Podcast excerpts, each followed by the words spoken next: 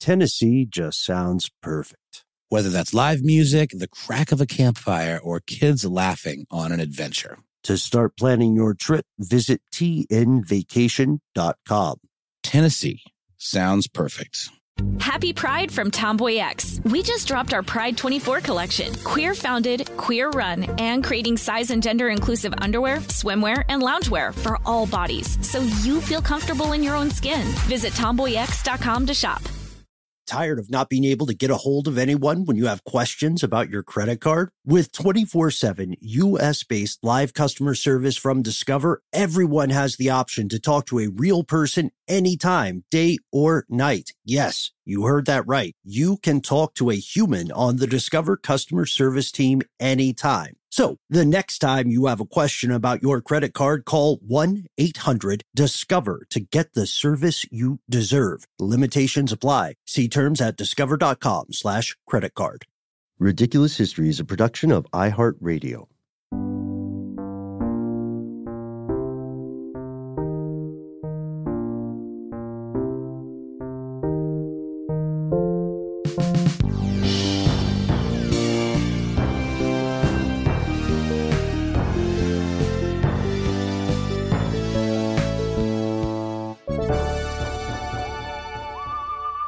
Welcome back to the show, Ridiculous Historians. Shout out to our super producer, Mr. Max Williams. You're Noel Brown. I'm Ben Mm-hmm. Bowlin. No, Noel, this is part two of an amazing conversation we have had with the puzzler himself, the legendary author, AJ Jacobs. Too cool. And I just have to say, uh, I, I just I couldn't even bring it upon myself to believe that he really is a fan of the show. But he's dropping so many deep cuts from like episodes that we forgot we even did. Uh, It turns Mhm. out it's actually the case, and I think we're both beyond flattered because we're huge fans of AJ's work as well. And this conversation went all kinds of fun places, and I think we can probably just join it already in progress. What are some of the I don't know, we talked about the sociological sort of milieu or environment within which these crazes, good and bad, grow, right? Puzzles can become incredibly popular. Witch hunts happen historically, right? When people are looking for some sort of escape, some sort of um, cause that they can blame. And maybe we go back to something you mentioned with jigsaws and the Great Depression, because at first glance, honestly, it sounds like jigsaws might be a difficult thing for people in the Depression. Money is tight. You have to buy the puzzle, right? Uh, you can't. I, I guess you could rent a jigsaw. That's a good. there were business idea. jigsaw libraries during the Depression. Yeah. Really? Yeah, yeah. Well, just to back up, jigsaws were invented in 1760 by this British map maker named John Spilsbury. That He called, yeah, he called the them uh, connection there. dissected maps. There you go. And and they were meant to be a learning tool. So the idea was, you know, you get your young British aristocrats and they like here's the country that you should colonize and plunder and you know that teach them how to carve up the world early boy. on. Oof. And um but uh it really caught on in the Great Depression for a couple of reasons. Partly like you said, people needed a distraction. And uh, you know movies were huge and jigsaws were huge. Also technology. Like originally jigsaws were made with a jigsaw. They were made out of wood carving with a jigsaw. Mm, but mhm. then they d- invented this cookie cutter like machine that could chop down on car- cardboard and make them really quickly mass produced so during the depression you had these weekly dime jigsaw puzzles and people would line up like a i don't know whatever people line up for now a billie eilish concert and uh, sure, sure. so and and uh, as with all the other puzzle crazes you had moral panic you had a preacher who said nero fiddled while rome was burning and we will go down in history as the nation who worked jigsaw puzzles while our country was falling to ruins and Amazing. cartoons- Alarmist, uh, I would a little argue. perhaps yes no it did not fall to no, I'm pieces. converted. I'm I'm into it now. Also, Nero- isn't Nero the idea of Nero fiddling while Rome burns almost akin to let them eat cake? like it's just Yes. sort of like a myth that people created. Yeah. Right. I don't It know. makes have a you good covered point, that? I can't I remember I- whether I don't think it's it is well, in it. the pr- the problem with the leaders of the ancient past, whether they be um, whether they be Roman emperors or whether they be Catholic popes, is that the history gets written after their death usually by a guy who is terrified of upsetting the current ruler. So Mm. they'll say, okay, that guy was terrible. And, you know, usually there's a lot of truth to that, but then they'll lean in hard so that they don't get executed. Excellent point. Excellent point. And there was even a split um, in the in the jigsaw community during the depression between the, sort of the the rich and the poor, the powerful and the because the rich and there still are these these fancy artisanal wooden jigsaw puzzles that you can pay Oh. thousands of dollars for and they're hand carved and the, one of the famous ones during the depression was called par puzzles and here's a this is a fun i would maybe not so fun fact but they had all of these high end ones have a um, they have a signature piece like a, a shape that is in every puzzle Hmm. and the shape that par went with in the 30s was a swastika Oh boy. uh, and that Didn't turned out well. to be not a great Not a- choice. so yeah. they had to switch to a seahorse uh, during I World love War love II. seahorses here on They're Ridiculous much History. Yeah, Yeah, they're straight not- seahorse teeth. Yeah. right. Uh, we, we, we, did, we did an episode. We did an episode on, uh, I believe it was just weird dental stuff, and uh, there was a material that uh, dentures were once made out of that was referred to as seahorse teeth. Which, when you read it on paper, it just seems beyond ridiculous because seahorses are so small. Do they even have teeth? But what it was Right. referring to actually was hippopotamus teeth.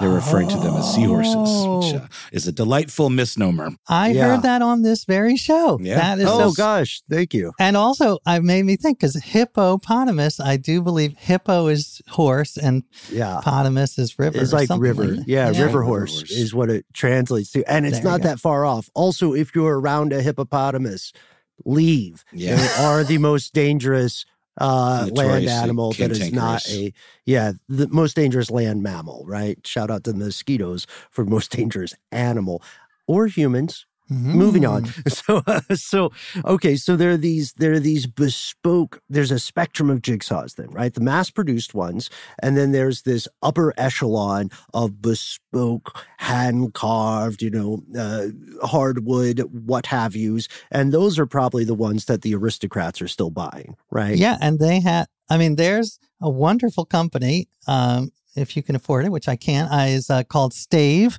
and they're in Vermont, and they make these wooden puzzles.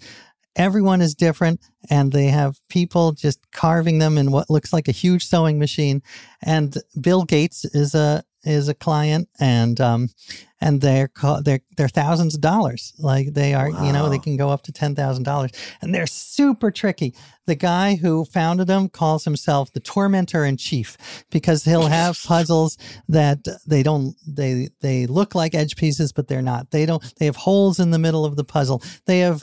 They have pieces from other puzzles intentionally stuck in that don't fit at all just to mess with your mind. So- I, I'm I'm looking at a just just for uh, reference, uh, ridiculous historians. I am looking at stavepuzzles.com. Me too. I am looking at their Hanukkah puzzle right now. Uh, it is 200 pieces. It is $2,395. and just from the picture, it looks kind of simple. I'm looking at it and I'm thinking, well, I could knock this They've one out. got some neat depth to them, but I will say, based on uh, the, the the whole idea of puzzle lending libraries, um, they have a rental program uh, and a timeshare program for their puzzles. so that's how you know. Uh, and they have a whole page that that, that explains the difference. So. Uh, have it. Hilarious. Yeah, that's the. I mean, they. I hope they're not listening because they, for the book, they lent me like five beautiful puzzles, oh, wow. and I just have not had a chance to return them. Because, uh, but I will. But I will stay. we believe you. We believe yeah. you. As long as you eventually return it, it's fine. Yeah, Right. Like in I, I, fifty I, years. Mhm, Yeah, sure. I have been borrowing a. Uh, I, I think the statute's passed. I have been borrowing a uh, uh, encyclopedia from my high school for quite some time now, uh, but I will return it at one point when I am done reading it. oh, nicely done, Ben. I don't know if they need it back, Ben. I think the internet has sort of replaced the Yeah. encyclopedia. They'll Remember be like, those "What were is this?" sold door to door, and they were very loved uh, it. I valuable. loved It was a it. Oh, I golden should say- time. I had a. Uh, I've got an unabridged dictionary, not encyclopedia, because that would be in a set, right? But Mm, oh for sure. man, and that's that's kind of a puzzle too when you think about it. I like what. um I guess it goes to what we define as a puzzle. And, um, you know, you talked briefly about the Rubik's Cube, which I don't know about you, Noel, but those are still pretty baffling to me. I can work through it, but I'm constantly befuddled and baffled by those speed cubers Mhm. who Oh, like wow. start a Amazing. thing and Oh, they have and then there's there's even more elaborate versions and shapes and sort Mhm. of like hexag like three dimensional sort of hex- hexagonal versions or whatever. But whenever I think of these three dimensional puzzles, uh, I don't know about you guys, my mind always goes back to the lament configuration from Clive Oh, Barker's Hellraiser. Hellraiser movies, uh, and I'm a little suspicious of these because I'm always afraid they're going to summon these demonic, you know, S and M Mhm. creatures from hell. But I don't know about you. Tell us about 3D puzzles and some of these. Like, what's what's the 15 puzzle? And uh, I believe there was a, a, a bit of a scandal involved in that one too. Yeah, this was actually this was a spatial puzzle. Not a this was sort of the Rubik's cube of its time, the 1880s, uh, and it was called. You've actually, I'm sure, seen it. It's the little square with 15 tiles and an empty space, and you have to rearrange the tiles. So it's Oh, like a yeah, yeah, Cracker yeah. Barrel. I've, I've got several. of these, yes, yeah. like, like- a Cracker Like- Barrel. like with, with the And peas. it's a exactly. picture. And Yeah. ignoramus. yeah, that's what I This was huge in the 1880s. And again, it was like a New York Times called a pestilence on our society. And, uh, and it was invented by a postal worker. But the main character in this craze was a, a huckster. He was like this um, this hoaxer and huckster named Sam Loyd. He- he Max, was- can we get some like huckster con man music? yeah. This will sound great in post. so he claimed to have invented them, even though he didn't, and he sold millions of them. And he, partly he did it by scamming America. He said that he would pay thousand dollars, which in 1880, not, yeah. you know, something. He said anyone who can solve the 15 puzzle from this particular starting arrangement will get a thousand dollars. But the the catch was it was rigged. There are 7 billion initial arrangements of the 15 puzzle, and half of them can be solved, and half mathematically just cannot be solved. So he put them in an impossible arrangement and just messed with people's minds and, and sold millions of them. And, uh, and that one sort of died out. It's not like crosswords were are still big, but the 15 puzzle, it had a little resurgence when Bobby Fischer, the chess legend Sure. and uh, Mhm. slightly disturbed personality, They're still when he- searching for him. There you go. Yeah, I don't know. well, I think he was searching for himself for a while right. too. Yes, for sanity. He um he was obsessed with them and solved speed solved one on the Johnny Carson show in 1972 and he like in 17 seconds. So that chess and 15 puzzles were Bobby Fischer's obsessions. And this is this is nuts because we can see, you know, chess requires such a dare I say myopic commitment to it that uh, other puzzles, because chess is a game that is also a puzzle, right? So uh, I I think when you get so deep into the world of chess, and I'm cartoonishly bad at that game, when you get so deep into it, then other puzzles seem kind of like elementary. It's like playing a really hard video game, and then you go back to solitaire, and you're like, "Oh, I got this. It's a black eight. It's a red seven. Nailed it." I guess, I guess it all comes down to something called game theory, right? And like, you know, uh, a good puzzle, and to, to maybe a question I asked earlier, like what makes one of these really catch on? It needs to be difficult enough to be uh, not so banging your head against a wall, but also difficult enough to like really feel like you have a challenge and that you've succeeded in some small way if you solve it. Uh, c- can you just talk a little bit about what you've run into in terms of game theory and like how that sort of intersects with with these and, and to Ben's point, like how puzzles now kind of are in the realm of video games in a lot of ways. Oh yeah, some of the greatest puzzles now are video games, uh, which my kids always argue. It's like I'm not wasting time. I'm doing, pu-. but the um, but like you said, there's a Goldilocks zone. Like it's very easy to make an impossible puzzle, uh, and it's also easy to make a too easy puzzle. So you want it just in the middle.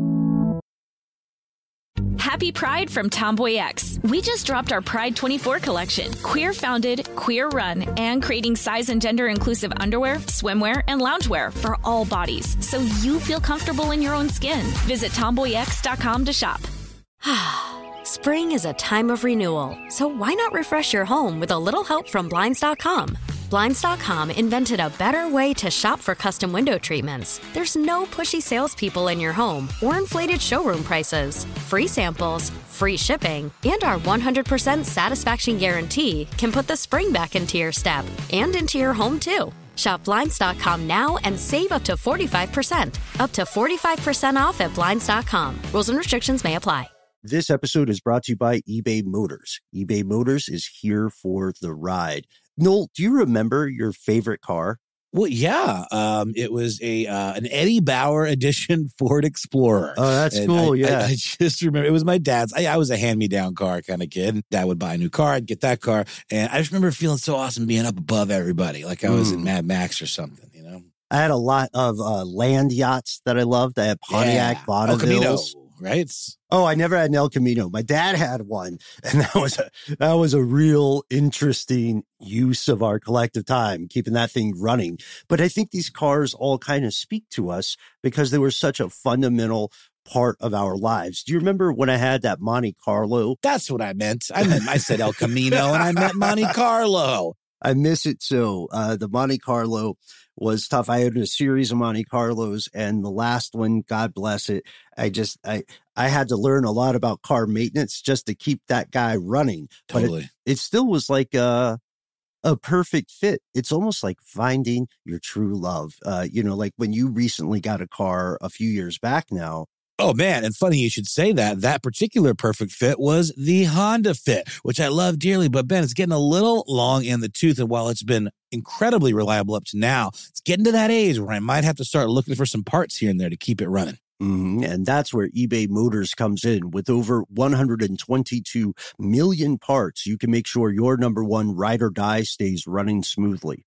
Brake kits, LED headlights, roof racks, bumpers, whatever your baby needs, eBay Motors has it. And with eBay Guaranteed Fit, it's guaranteed to fit your ride the first time, every time, or your money back. Plus, at these prices, you're burning rubber, not cash. So keep your ride or die alive at ebaymotors.com.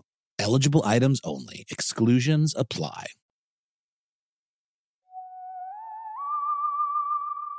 And speaking of chess, there are what are called chess puzzles or chess problems where you set up the the pieces in a certain way and you have to get to checkmate in, you know, five moves. And I actually for the book I interviewed Garry Kasparov Oh, cool. and he he says i'm not the best chess i am i was the best chess player but chess puzzles are different it's a different skill and he uh he said like there are crazy chess puzzles that not even the best chess puzzlers can do that require 500 moves you have to see 500 moves in advance the only Jeez. only artificial intelligence can solve them. Only computers can solve these. Mhm. Uh, so he, um, but I, but that's speaks to that's not a fun puzzle unless you're a sentient robot. Maybe you find enjoyment. A fun puzzle is right in there where it's like five moves and it's surprising. That's what it's like. You have to sacrifice your queen. Something surprising and delightful. That to me makes a good puzzle. Got it. I think a, a, another good puzzle thing to this point, and this this brings us to our, our next craze, which may be near and dear to some of our listeners. Uh, one of the other um, incredibly like uh, tantalizing things about a good puzzle is you realize that if you shift your perspective, right, if your mind is the piece that moves, then you will see the answer that has already been there the entirety of the time. Which brings us to the great obsession of 1980s America amid, amid a certain demographic, and of course, someone who will always be welcome at conventions and cosplay gatherings. we ask you, AJ, where is Waldo? Where is Waldo? Exactly. He is all over, at least in the 80s. And I loved researching the history of Where's Waldo because there's, first of all, there's a long history of artists hiding stuff in paintings. So there's one Renaissance painter who is famous for hiding a pickled cucumber in all of his paintings. So I'm sure Freudians have, yes, he's got Aha, something going on. Leonardo da Vinci also hid things in his paintings, not as much as Dan Brown claimed in the Da Vinci Code. You know, I don't think that the Last Supper is is a secret a clue that Jesus is a proud papa, but I do think that uh, there are legitimate art historians who say there are Easter eggs And Hmm. like, like in the Last Supper, if you look at the arrangement of the rolls, the bread rolls on the table, it looks eerily like um, notes on uh, in uh, musical notes, Oh, and and people have played these notes, and it's actually it's not bad. It sounds Cool. like uh, That's so. cool. So there was that. Little, so little known fact: Da Vinci also hid actual penises in many of his paintings. So, yeah. Is that true? In, in the Mona well, I Lisa, mean, you, know, you the, can see. the, the, the nudes. You know. Oh, I'm I see, yeah. Ca- Carry on. carry wasn't on. so hard to find those. No. Yeah. Uh, well, this. Uh, speaking of that, I don't know what that segue means. It doesn't matter. Martin Martin perfect. Handford is the British artist who uh, probably has a penis, and he is the one who created the uh, Well Where's done. Waldo in 1987. God dang it! so smooth. And he actually he had done a couple of Where's Waldo like uh, paintings. He did a album cover for a group called the Vapors. I don't know. I had never heard of them. Have Sounds like a them? surf rock situation, perhaps. I I, don't know. it why, was. maybe. Yeah. Um, and he uh, that was a little more adult. That was a scene, a crowd scene, and there was a secret sniper, uh, like with a Hmm. rifle, which uh, would not go over with Where's Waldo. But he came out with Where's Waldo in 1987, and uh, this, of course, are these huge scenes, and you have to find the little guy with the red and white striped Mhm. sweater and the glasses, and it was um, massive. You know, 40 million copies sold all over the world, and there's um actually the original was called Where's Wally? That's what it was called in in Britain, and Waldo is the American one. And I have a couple of the foreign ones. There is um well maybe you can guess where is the Wo ist Walter? Wo Yes. ist Oh, Walter. Yes. German, Germany, German. right? I Okay. Also, have- to jump in real quick, the Vapors are an English new wave and power pop band that exists initially existed between 1978 and 1981. They look They cool. had a hit song which was titled "Turning Japanese," which Oh, we know number Turning Oh, one. Japanese. of course. yeah, I really think them. so. Yeah. Yes. The, the- Yeah. the album cover is neat. I mean, you really can see the Where's Waldo aesthetic, but it is like a crowd scene. But in the center, it's sort of on a grassy knoll situation, and they the the the figures are crowded around this like sort of like cadre of um, ambulances because it, it would appear that someone has been shot uh, because you can see in the top corner the Waldo of this painting is in fact a sniper putting away his gun, but the center crowd it makes the shape of an eye and like everything Ah, else above it. It's really cool, but um, yeah, it- and also on this article that I found um, on unremembered history that shows this, it points out that he was really inspired by a lot of um, cl- classical paintings that are, have these tableaus where there's like a city or a scene, a village, and there's all kinds of stuff going on. People doing all kinds of little things, and there's they're full of Easter eggs. You know, Yeah, yeah. There's some great Easter eggs like Hieronymus Bosch, exactly. who like it looks like, and there I think there is theories that he was uh, uh, like tripping on uh, some hallucinogen. I wouldn't he, doubt it. Those Ah. are very, but very. they are weird. disturbing. Yeah. I was able to see some of those in person earlier this year, the the Bosch paintings, and they still don't let you photograph them. Hmm. Uh, yeah, which I, feels like kind of a rip to me, but I'm sure there are legitimate reasons. Museum restorationists and curators, please understand that we've got your back, uh, and uh, we're um, we're not going to take pictures any longer where we are not supposed to because let me tell you i had to uh i had to learn i had to learn a language pretty quickly with that museum curator when i got when i got caught snapping snapping and snitching with my iphone uh which which takes us to another thing. So so where's waldo the answer is around the world but he's using different identities is that Oh what yeah. we are Let to me take just from give this? you one Yeah. more. There's um Finn Holga. Finn Holga is uh I would say I it's my Finland, accent is not flawless. What's that? Fi Finland, perhaps, or somewhere in yeah, Scandinavia. Dan- it's Danish. Yeah, Danish. So yes, Denmark, yes, yes. yeah. Um, but can I give you my favorite Where's Waldo oh fact? please Of Is that it has been consistently on the American Library Association's list of most banned books. And I researched this, and this is not apocryphal. This is because in one beach scene in one of his books, there's a small illustration of a woman, and she's not wearing a bikini top. and some mothers got really upset and and you can't even see like you there's uh, there's no actual nipple. You can sort of see a side boob but because she's lying face down. But it was enough to get banned in several states and make this list and the publisher had to do like an emergency version with a like a new bikini top. A collector's so item. And wait yes. till the new york times finds out about this. I think we're due for another moral panic. Well, you know what's interesting though? The, the aesthetic of where's waldo to me is very european. Like just the whole vibe of it feels like a book that would be popular in europe. Um, and you know they are much more open about nudity and, and mm. little things. And this you know a, a nude sunbather is something that you that would be a normal thing to see in a beach scene. You can only do so many different things and have it be like super crowded. So it makes perfect sense that they would that he would have done that. But Excellent you point. Know, yeah, yeah. I. No one in England or in Germany was complaining about exactly uh, right. Yeah. Uh, I was going to say famously more chill, but I guess it depends on the era of time that we're referring to. Happy Pride from Tomboy X celebrating pride and the queer community all year. Queer founded, queer run, and the makers of the original boxer briefs for women, creating sustainable size and gender inclusive underwear, swimwear, and loungewear for all bodies so you feel comfortable in your own skin. Tomboy X just dropped their Pride 24 collection. Obsessively fit tested for all day comfort in sizes 3 extra small through 6X. Visit tomboyx.com. Spring is a time of renewal, so why not refresh your home with a little help from Blinds.com?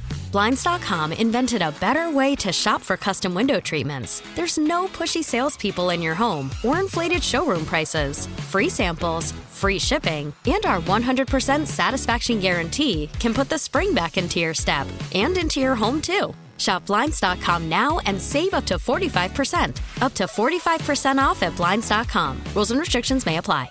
This episode is brought to you by eBay Motors. eBay Motors is here for the ride. Noel, do you remember your favorite car?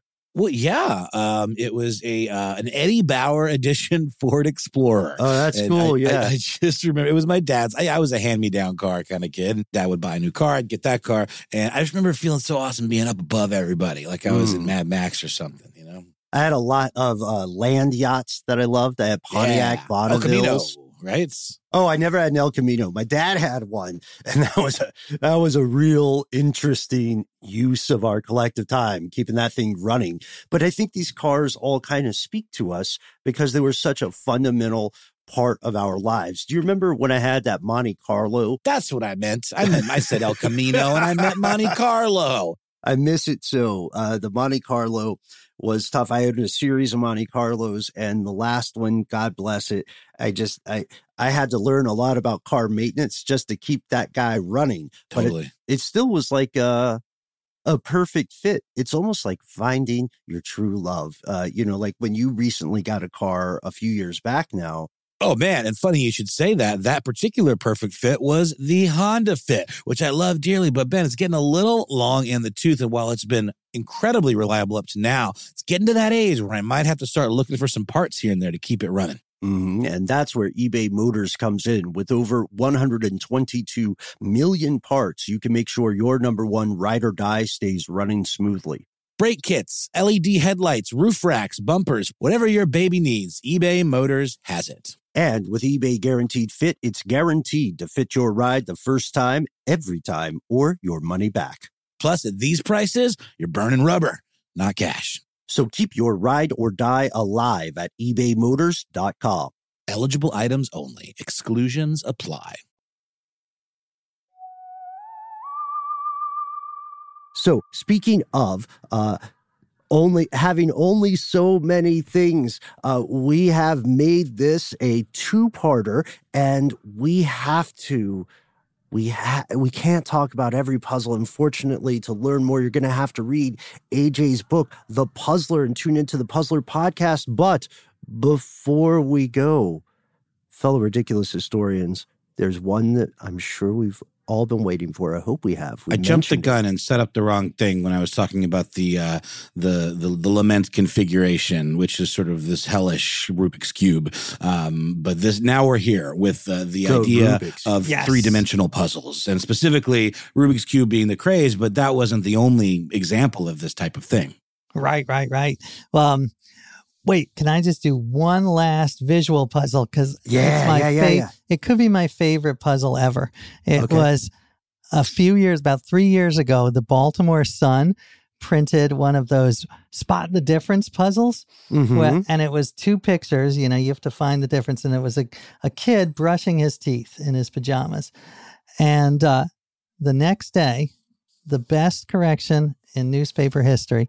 It said, We regret to inform you that those two pictures were actually identical. Amazing. I've always because you've always thought that, right? Like Yeah. if you're looking at a very difficult version of those, you've always thought, okay, this is a prank. So that it makes actually you feel like you're going insane, is what it makes you feel like. Yeah, It wasn't Wow. even April Fool's. It was just they messed up. And They it was just, can you imagine the human, the hours of human waste, you know, wasted? uh, it's like, uh, uh, Well, it's, because uh, you refused, your mind refuses to accept that in the moment. You're like, no, I'm just missing something. The pattern I will find it. Yeah. Damn it. I do have immense respect though for that the that hypothetical person who is in that rarefied cognitive air, the person who not only looked at this extensively, but wrote to the Baltimore Sun and told them the picture was identical. That's a lot of self-confidence. Oh yeah, That's true. That is true. Kind of like the people that leave mean podcast reviews. You know? Who are these people and where do you get your chutzpah? But um, yeah, no, no. If we could though, I would love to hear a little bit more about some of these kind of art object type puzzles. You know, I think they're like uh, I don't know if you saw Glass Onion, the uh, the there was so many cool um, puzzles that were like these you know things, these like things that you interact with that were all crazy bespoke. But to me, in my mind, I always go back to the the humble Rubik's cube, but that represents sort of a modernized you know, plasticified 80s version of something that's very historical, you know, Yeah. and that you would have seen in like the Dan Browns of the world's kind of writings. Totally. Like that. Well, well, let me give you a quick Rubik's cube, and then we'll move to like sort of the advanced Rubik's Yeah. cubes. Ooh, Uh, yeah, yeah, yeah. But the Rubik's Cube was invented by Erno Rubik. Uh, He was an Mhm. architecture teacher in Hungary, and he wanted to use it as a teaching tool. Now, this makes me feel better. It took Erno Rubik himself one month to solve his own cube. Oh, wow. So, Mhm. yeah. I, I only know that because uh, years ago I wrote a show called The Stuff of Genius, and we went and looked at inventors at the Mm. world, and that's one of the facts that that stuck with me. First off, I love it when an invention is named after the guy who actually Sure. invented it. You know what I mean? Right. Nice. And and I also love uh, just to get this part in. I also love that uh, that fact that he created something he didn't understand. It That's reminds right. me a little bit of artificial intelligence. Well, to be I- honest I was I was going to ask. I mean, it seems to me that you know I, I would assume that anyone that's creating a puzzle or in designing a game, that they're in so like what's the process for that? Like I would imagine that a, a lot of cases you're working backwards from the solution, but this is a great example of how maybe that's not always the case. Yeah, he writes about it in his autobiography, and uh, I actually found it very inspiring. He talks about how he packed his room with all sorts of just random crap. So, like safety pins and buttons and crayons, and it was like a little playground for his mind. And and from that, uh, he eventually came up with the Rubik's cube that he couldn't solve. Um, and and actually, it was very hard to sell it to a toy company because they were like, "This is too hard. No one's going to want to do this." uh, and finally, he sold it to the Ideal Toy Company, and they, uh, you know, as you know, it just became a phenomenon. There, there have been uh, about a half a billion of them sold by by some estimates, which is a lot of Mhm. Rubik's cubes. Uh, At the height in the 80s, there was a Saturday morning cartoon of a flying, crime solving Rubik's Cube Of course, there with was. a theme song by Menudo. Cocaine so was a hell of a drug, finally, my friend. finally, finally, the theme song uh, from Menudo, which is the stamp of authenticity. Exactly. There was a there was a video game in the early '90s that starred the uh, red dot that was the logo for Sprite. And it wore No. sunglasses and just bounced around and did stuff. So there was a golden age of Sure. anthropomorphizing anything in a cartoon. Chester the cheetah had a game at some point, but that was more '90s. And this, this, uh, this is fascinating too because you had pointed out to us that although it's called the Rubik's cube today, it had a different name, right? Well, it had all sorts of. I mean, before they went with the Rubik's Cube, they were thinking the Gordian knot, the Inca gold, the Hungarian cube. Uh, Mm. but but Rubik is such a great word, and it kind of Mhm. rhymes with cube, and and it worked. It took off, and it became a phenomenon. And what's funny is I interviewed all of these like old school 1980s champions, and first like of all, cube vets. yeah, cube the, cube, the old style. And I mean, it's kind of sad because their records, they were all proud. Like they got 23 seconds. And they were like, yeah, that was the first world record was about 23 seconds. And now the world record is 3.47 seconds. That's in, insane because it, you can see these videos on YouTube, right? Right. From these, uh, they're m- much more frequent than annual now. I'm sure there's an annual world competition, but there are a lot of regional things where these guys do it like one handed. Blindfold. They, yeah. yeah, they look away or they put it behind their back. It's just astonishing. With their feet. That was a, that was There's a, a I foot met, Cube I, guy. I met the the North American world record holder for the foot for the foot. Oh, is there just a um, is there a compa- like a standard like the way you have like in gambling someone takes calipers to your dice and makes sure it's regulation like I mean, Oh, yeah, obviously yeah, yeah. it's it's it's evolved you know there's I think there uh, the, the the gears are a lot smoother now you know that's probably partially why the times have uh, been so you know uh, decreased but can you talk talk a little bit about like what what what are these standards for competitive play and the the modern day Rubik's cube world Well, it is hilarious because you talk to the old timers and they have a grudge. Because, like you say, Mm. it's much smoother. There are little Mhm. magnets are allowed so that it clicks into place. There's Cube Lube. You can get lots of different like brands of Cube Lube Mhm. and uh, and lube up your uh, your Rubik's. But yeah, of course, there are definitely. Um, it has to be mixed up in a certain way, but there is a Mhm. little bit of luck involved because it could be mixed up in a way that it only needs like you know, fourteen turns or whatever. like it lends itself to the algorithm, right? right. And these these kids, and it's mostly kids, memorize hundreds, thousands of algorithms uh, because I did it, but I I did the easy way. Like there's one algorithm for for people like me, but it- That'll eventually get you it'll- there. yeah, it That's- takes I know that minutes. one. Yeah, when you say know that one. algorithm, like I guess maybe I'm, I'm I'm sort of maybe miss like not not thinking about that term correctly, but are, is that just numbers of configurations and possibilities, or what? Can you talk a little bit more about what algorithm means when it comes to solving a Rubik's cube?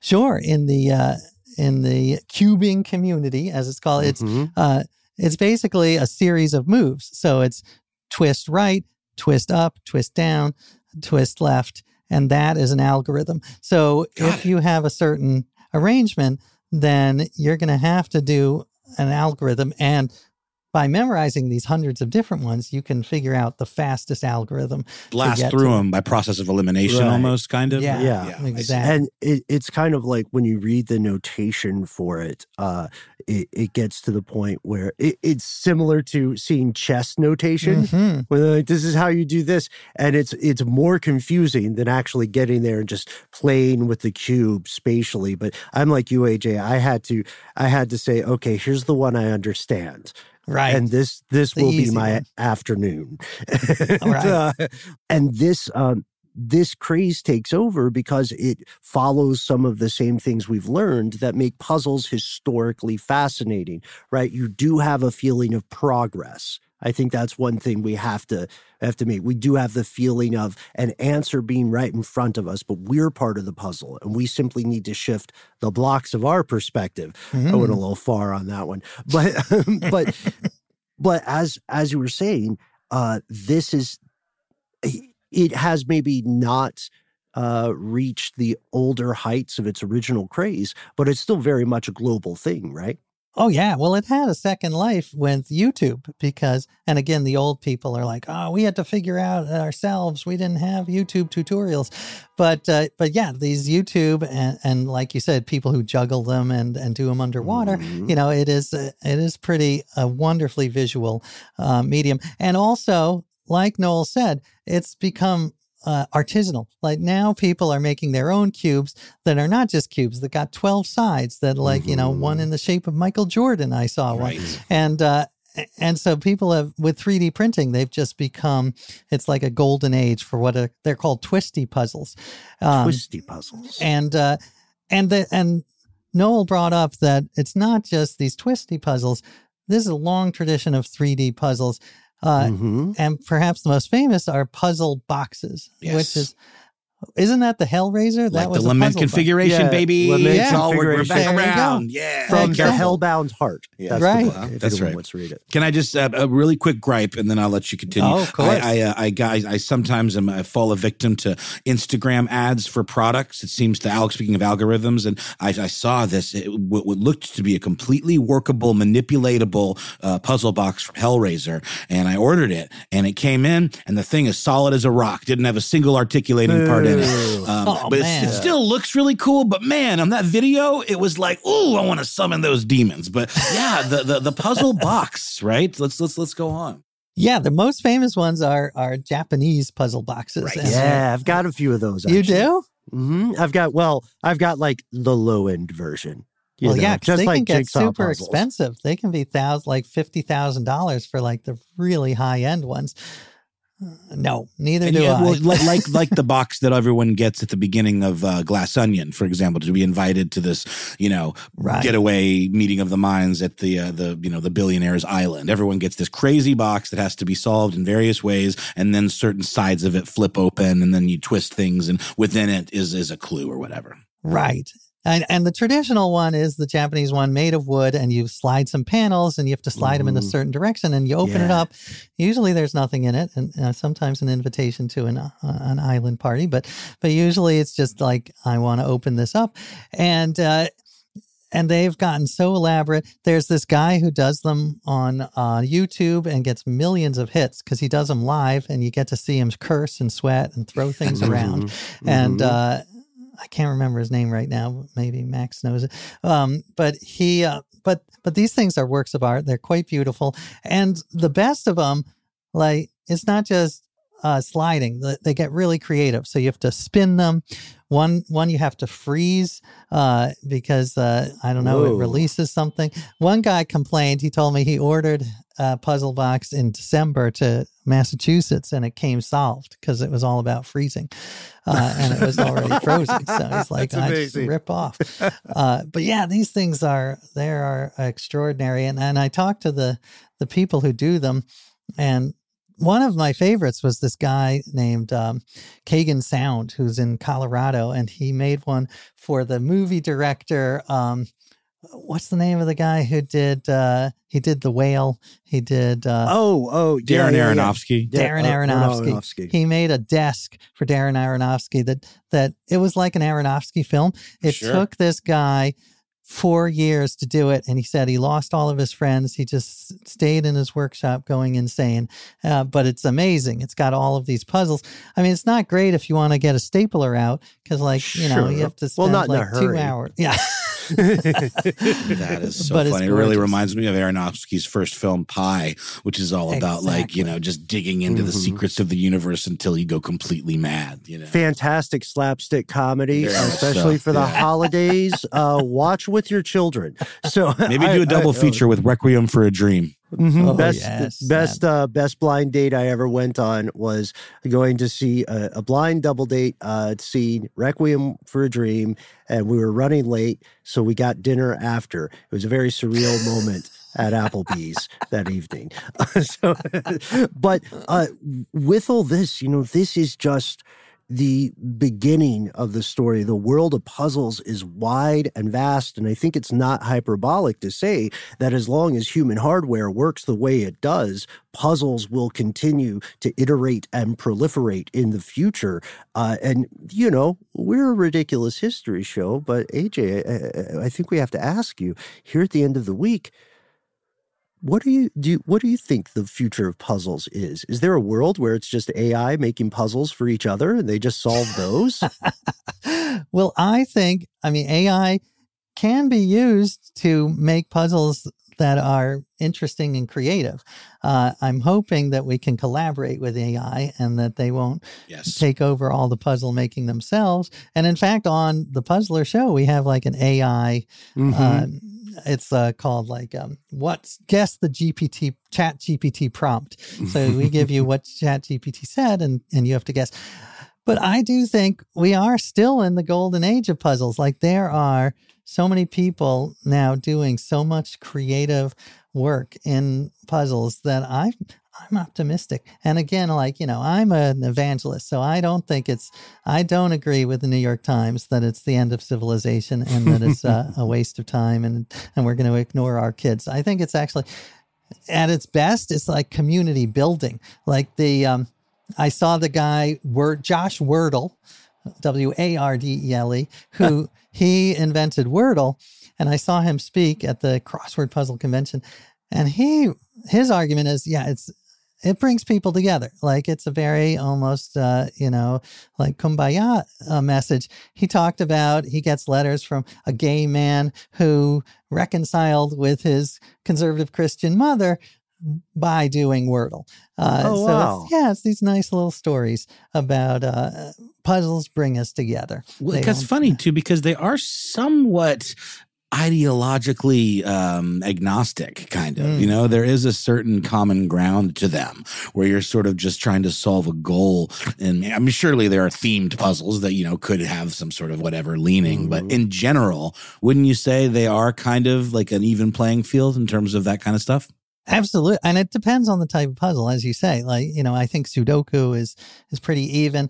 There's a it's been actually fascinating to watch the politics of crossword puzzles because there was a few years ago there was uh, a movement, a lot of crossword uh, makers of, of color and women cross they sent a petition to the New York Times saying it was it was too white and male. The clues and the makers were too white and male, and and they've actually changed. Like the New York Times, it had an Mhm. impact. The, they hired some editors who were uh, people of color. So so it depends on the type. There are there it can get political like everything, but it can also. I I do think that something like a puzzle box is uh, is accessible to anyone. Well, and I, I just wanted to uh, give you a quick recommendation since you have kids and you're interested in video games, and it sounded like you, you know, think there is some potential and creativity in you know puzzles in the video game realm.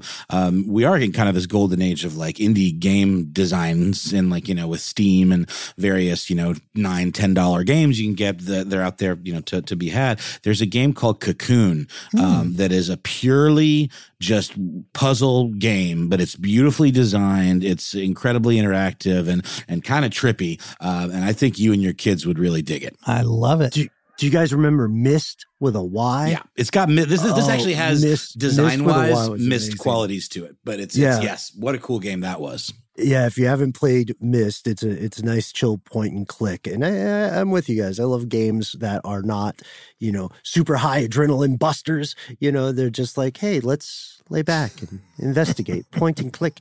Uh, and with this, folks, we have to tell you, uh, we are calling it a day, but please do go to your browser, your mobile thingamajig of choice, and point and click on uh, the Puzzler, which is, as you said, AJ, a daily show coming out with such luminary guests such as Michael Ian Black, Roy Wood Jr. I think our pal Ophira Eisenberg has been on there, as well as, uh, gosh, it's a cavalcade of folks. We can't name them all, but we can tell you uh, each episode brings unique new and fascinating puzzles with the world class expert on them. Uh, AJ, where can people learn more about your work? Because uh, you've done much, much more than uh, just puzzled Wow, over you are very- puzzles. Well, first of all, the other luminaries include Ben and soon to come uh, Noel. So Very. I look I'm very to it, man. excited about that. And thank, I mean, this is a dream. I love your podcast. So it is like, it's very weird to be on a podcast you love.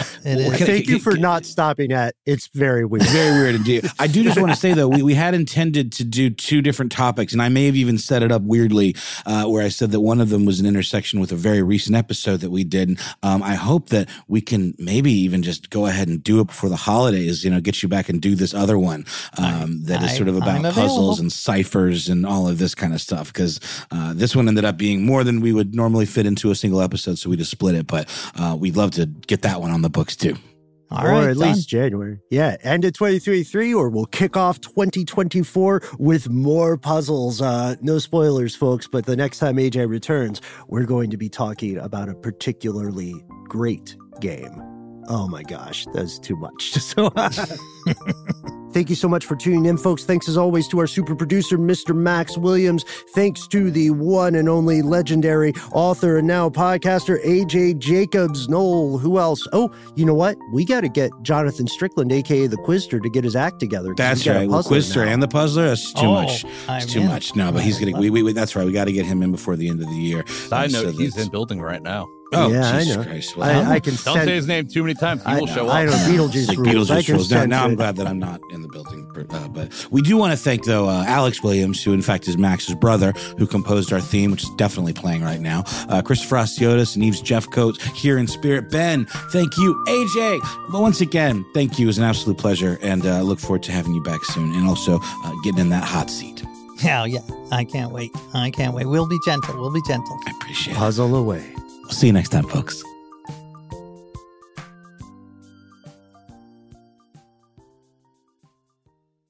For more podcasts from iHeartRadio, visit the iHeartRadio app, Apple Podcasts, or wherever you listen to your favorite shows.